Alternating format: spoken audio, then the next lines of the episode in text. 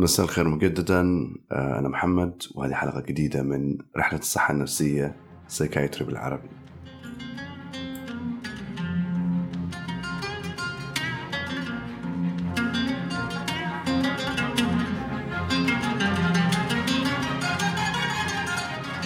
حلقة اليوم آه، أنا أشكركم أنكم ساهمتم في أو ساعدتوني في اختيار آه، عنوانها. هي أحد الاضطرابات آه، المرتبطة بالقلق المسمى بالاضطراب الهوسي.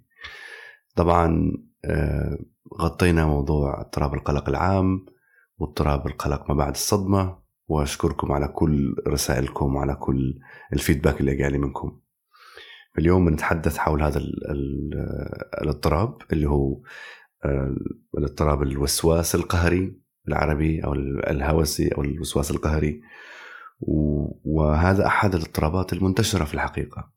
باللغة الإنجليزية هو يسمى OCD يعني Obsessive Compulsive Disorder.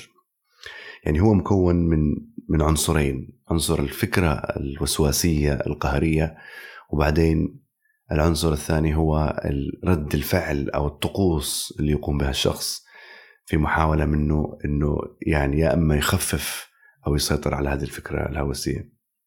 المعاناة من الاضطراب الوسواسي القهري معاناة مش بسيطة بالمناسبة. هذول يمكن أكثر الناس أو ما بقولش أكثر الناس بس من الناس اللي يعانوا بصمت.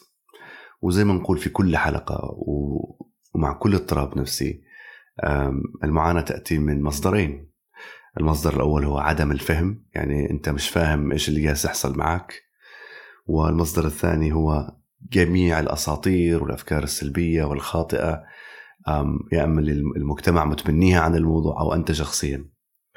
ببدأ بالثانية ببدأ بالأساطير والأفكار المسبقة أو الستيريوتايبس. كثير ما يوصف الشخص المصاب بالإضطراب الوسواس القهري بأنه شخص مزعج أو أو مجنون. يعني للأسف هاي الكلمة تستخدم كثيرا عربيا يعني أنه شخص مجنون أو مجنون. وقد يصبح مادة للتندر الكوميدي عند البعض. ومشكلة كبير جدا لما يبدأ هذا التندر الكوميدي يصل إلى المسلسلات والإعلام وال يعني ال sketchات الكوميدية إنه الشخص هذا مهووس وإنه يعني مضحك آه، بينما يكون هو شخص أيضا يعاني. كمان في ناس يتصور آه إنه الشخص المصاب بالوسواس القهري بإنه شخص خطير إنه مش قادر يسيطر على أفكاره ممكن تبدر منه يعني تصرفات ما تكونش محسوبة ببساطة لأنه الشخص هذا يعني عنده وسواس قهري. ويتم تصوير الوسواس القهري من ضمن قالب معين دائما إنه ده الشخص اللي يغسل يده طول الوقت واللي يعني اعذروني في الكلمة أو يعني يصاب بالقرف من أي شيء ومن أقل شيء. وهذه الكمية من الأساطير تخلي الشخص نفسه يصاب بحالة من الإحراج ولهذا كثير جدا منهم يصعب عليه التعبير عن المشكلة كما يصعب عليه طلب المساعدة لأنه حاسس بالإحراج حاسس إنه إنه أنا مجنون أو أنا فيني شيء غلط أنا مش زي بقية الناس أو مش حد يضحك علي أشياء من هذا القبيل. كمان زي ما دائما نقول في ناس يربطها بالمعاصي ويربطها بأن الشخص هذا مش قريب من الله ولهذا هو قلق ومش ملاقي السكينة في الحياة. وهذا كلام قاسي يقال حقيقة عن أشخاص عندهم آه، اضطراب. بالحقيقة هو قابل للعلاج.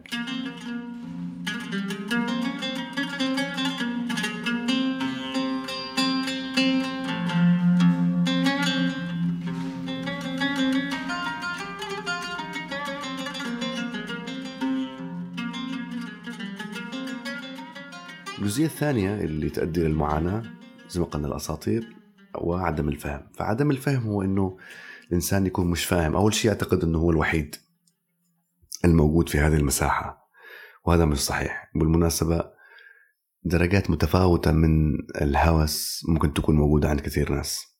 يعني يعني مثلا ممكن تكون ماشي أنت في الشارع في ناس مثلا يحب يمشي آه، إذا كان ماشي على الرصيف مثلا إنه لازم يتخطى آه، بلاطتين. وبعدين يعني يدوس على البلاطة الثالثة وهكذا. حاجات خفيفة وما تأثرش يعني في حياة الإنسان أو تأثر عليه مش مشكلة. أم أم بس عدم الفهم عدم فهم ما يجري والإحساس أن الشخص لحاله في هذه المساحة يؤدي إلى معاناة كبيرة. آه، عشان نفهم طبعا هو من الصعب إن إحنا نفهم أي شيء بشكل كامل بس إحنا عندنا دراسات وعندنا مثلا آه، دراسات علمية وتجريبية تعطينا ولو ولو نبذة ولو فكرة عن هذا الموضوع. طبعا زي ما نقول دائما زي ما قلنا دائما في مثلث السببية لو تذكروا دائما نتكلم عنه. وهي إنه في أي اضطراب في الدنيا أو اي مرض في الدنيا في ثلاث أضلاع. في الجانب اللي هو الجينات بيولوجي في الجانب الاجتماعي وفي الجانب النفسي. آه، الأشخاص اللي عندهم اضطراب الوسواس القهري عندهم شيء من آه، استعداد الجيني أو الوراثي. لأنه وجد إنه مستويات السيروتونين تذكروا إحنا تكلمنا على السيروتونين أكثر من مرة آه، في الاضطرابات المرتبطه بالقلق وفي الاكتئاب وهذا عبارة عن ناقل عصبي يعني موجود في الدماغ. ويكون مستواه منخفض وإحنا عارفين إنه لما يكون مستواه منخفض هذا يؤدي إلى مجموعة من الاضطرابات اللي قلقية الاكتئاب وغيره. فيكون فعلا في مستويات منخفضة آه، للسيروتونين وكمان يعملوا في أحيانا دراسات يسموها دراسات يعني آه، ال function آه، يعني أو أو لتقيس الوظيفة الدماغية. إنه يحطوا شخص في جهاز مثلا تصوير الرأس أثناء ما هو عنده هذه الفكرة مثلا أو ما هو يعاني من من هذا الشيء المحدد.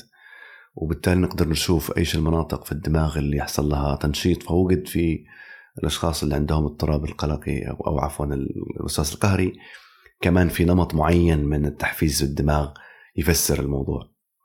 ففي في سبب بيولوجي وفي سبب اجتماعي كمان. آه، وجد إنه الأشخاص اللي يعني عندهم آه، أفراد في العائلة آه، كان عندهم اضطراب وسواسي قهري يكون الفرصة عندهم أكبر. أحيانا يحصل بعد حدث مهم أو حدث كبير في حياة الإنسان مثل آه، الولادة مثلا. بعد الولادة تكون ويكون موضوع الهوس هو الطفل الخوف على الطفل إنه بيموت أو بيحصل له شيء يعني لا قدر الله. أو مثلا بعد وفاة شخص ما. كمان الأشخاص اللي يميلوا لأنهم يكونوا أكثر تركيز على التفاصيل وعندهم ستاندردز عالية في كل حاجة هذول أميل للموضوع. بس كمان يعني بالأخير إحنا مش عارفين آه، بالضبط كيف يحصل هذا الشيء لكن إحنا نعرف إنه في آه، جذور خلينا نقول أو بذور للموضوع تكون في جينات الشخص وعائلته وفي الوضع وضعه الاجتماعي وظروف تعرض لها. اذا هو اضطراب اذا هو آه، مرض زي ما أي زي أي مرض لا يدعو للعار ولا الشخص هذا مجنون ولا ينفع إن إحنا نتندر أو نضحك عليه. أو نعامله معاملة الشخص اللي اللي مش طبيعي وإنه نشوف لك هذا إيش يسوي آه ونؤدي إلى هذا الشخص إلى مزيد من المعاناة. طيب يعني إيش هو اضطراب الوسواس القهري حبة حبة يعني أو شيئا فشيئا أو بوضوح؟ هو معتمد على فكرتين، أول تكون في فكرة هاي اللي الفكرة الهوسية اللي تسيطر على الشخص وتخليه يعني مش قادر يتخلص منه، وهذه الفكرة على فكرة ممكن يعني ممكن تكون من أي نوع. ممكن تكون متعلقة بأشياء آه، يعني لها علاقة بالنظافة مثلا أو الأمان إن البيت مش أبواب مش مقفلة أو شيء. ومن صفات هذه الفكرة إنها فكرة مزعجة وفكرة آه، تتعب الشخص لكن ما يقدرش يقاومها يعني تفرض نفسها على هذا الإنسان. آه، من أيضا من الأفكار اللي كثير ناس يتجنبوا ويتكلموا فيها وهي أفكار هوسية عندهم. إنه تجي لهم أفكار من هذا النوع حول اشياء هم يعتبروها يعني أو أو المجتمع يعتبرها تجاوز لخطوط حمراء مثلا. كأن الشخص هذا له أفكار تفرض نفسها عليه إنه مثلا يشتم الله مثلا. وهو شخص بالعادة لا يعني متزن لا يشتم آه، ملتزم بالدين لكن يجد نفسه أمام هذه الأفكار غصبا عنه طبعا. ما يكونش عنده حتى قدرة يعبر عنها لأي لأشخاص قريبين منه لأنه موضوع محرج جدا. يعني وغيرها من الأفكار اللي ممكن تكون محرجة مثلا يعني تخيل مثلا معين تصور لشكل شخص ما أو لشخص قريب في وضع معين يخلي الشخص يعني يحاول يتخلص من الفكرة لكن ما فيش فائدة وما يقدرش حتى يعبر عنها. أمام الفكرة هذه الهوسية والقهرية اللي تقهر وحتى من الاسم يعني وسواس قهري يعني يقهر الشخص ويدفعه إلى أنه يعمل طقوس معينة في محاولة للتخفيف من أثر الفكرة. يا إما يقوم بعمل يعني فعل يعني مثلا غسل أي اليد أو إغلاق الباب أو أو العد أو إلى أو ما إلى ذلك. أو أشياء يعملها داخل رأسه مثلا كان يعني كلام يقوله أو طقوس معينة. وهذه الطقوس ممكن تصبح كثيرة وتاخذ وقت طويل وتخلي الشخص يصاب بالإحباط. يعني كل مرة يشوف نفسه مضطر يعيدها من البداية. لو حاب يخرج مثلا أو شيء يكون من الصعوبة بمكان لأنه لازم يعيد كل الطقوس مرة أخرى. اضطراب الوسواس القهري مش اضطراب بسيط. يعني حتى كأطباء مثلا لما نشوف مريض غالبا مريض الوسواس القهري قد قد يأتي شخص مرتب جدا جدا. يمكن مرتب أكثر من أي واحد في الغرفة بسبب تركيزهم على التفاصيل. وشخص قادر أنه يبتسم وأمامك وشخص هادئ بس هو فعلا يعاني. أحيانا توصل هذه الطقوس وهذه الأفكار القهرية إلى الحد أنه الشخص مش قادر يركز في حياته مش قادر يطلع بشكل طبيعي. آه، يروح مثلا يجلس في مطعم أو يشوف أصدقائه لأنه آه هذه الأفكار حول مثلا البكتيريا أو النظافة أو وما إلى ذلك هو ما يقدرش يتعامل معها أيضا الجو في البيت إذا كان عندهم أطفال أو شيء يكون في جو توتر في دائما الأطفال حاسين بضغط ولهذا ممكن حتى الأطفال أنفسهم يحصل عندهم هذا الاضطراب. أه وش يذكر بس إنه الاضطراب الوسواس القهري ممكن يحصل في أي عمر لكن بالعادة يبدأ حول منطقة البلوغ وقت البلوغ يعني وهذه الفترة بعد بعد هذه الفترة. اذا هي معاناة حقيقية. قد تهدم يعني حياة الشخص وتهدم السكينة عنده. وبنفس والشخص هذا ممكن يكون كمان قاسي على نفسه ويعتبر إنه في شيء خطأ وإلى جانب اللي وصفته لكم من رد يعني كيف نتعامل إحنا للأسف كمجتمع وكإعلام وكفن مع الموضوع. يعني يصبح الموضوع صعب في ناس يبقى سنين يعاني من هذه الأمور.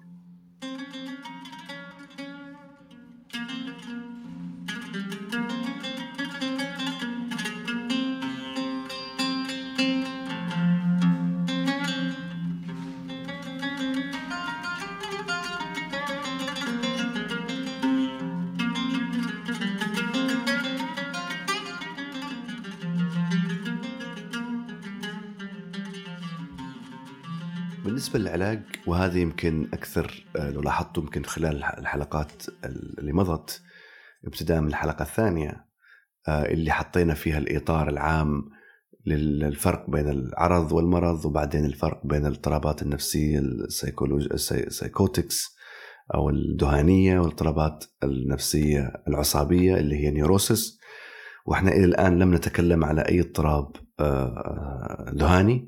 ما زلنا ما زلنا نغطي مواضيع ال neurosis.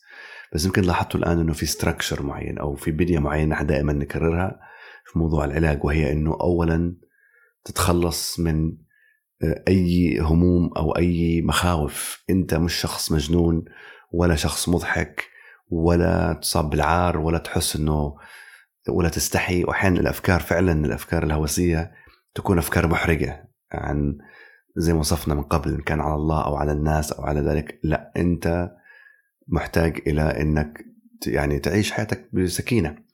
فاترك عنك ذلك واترك آه، أيضا اللي يعتقده الناس واطلب العون. هذه قلنا دائما أول خطوة وهي الأصعب. بعدين كل شيء يمشي بشكل سل يعني متسلسل. طيب تطلب العون أنت محتاج إلى سايكايترست أو طبيب نفسي.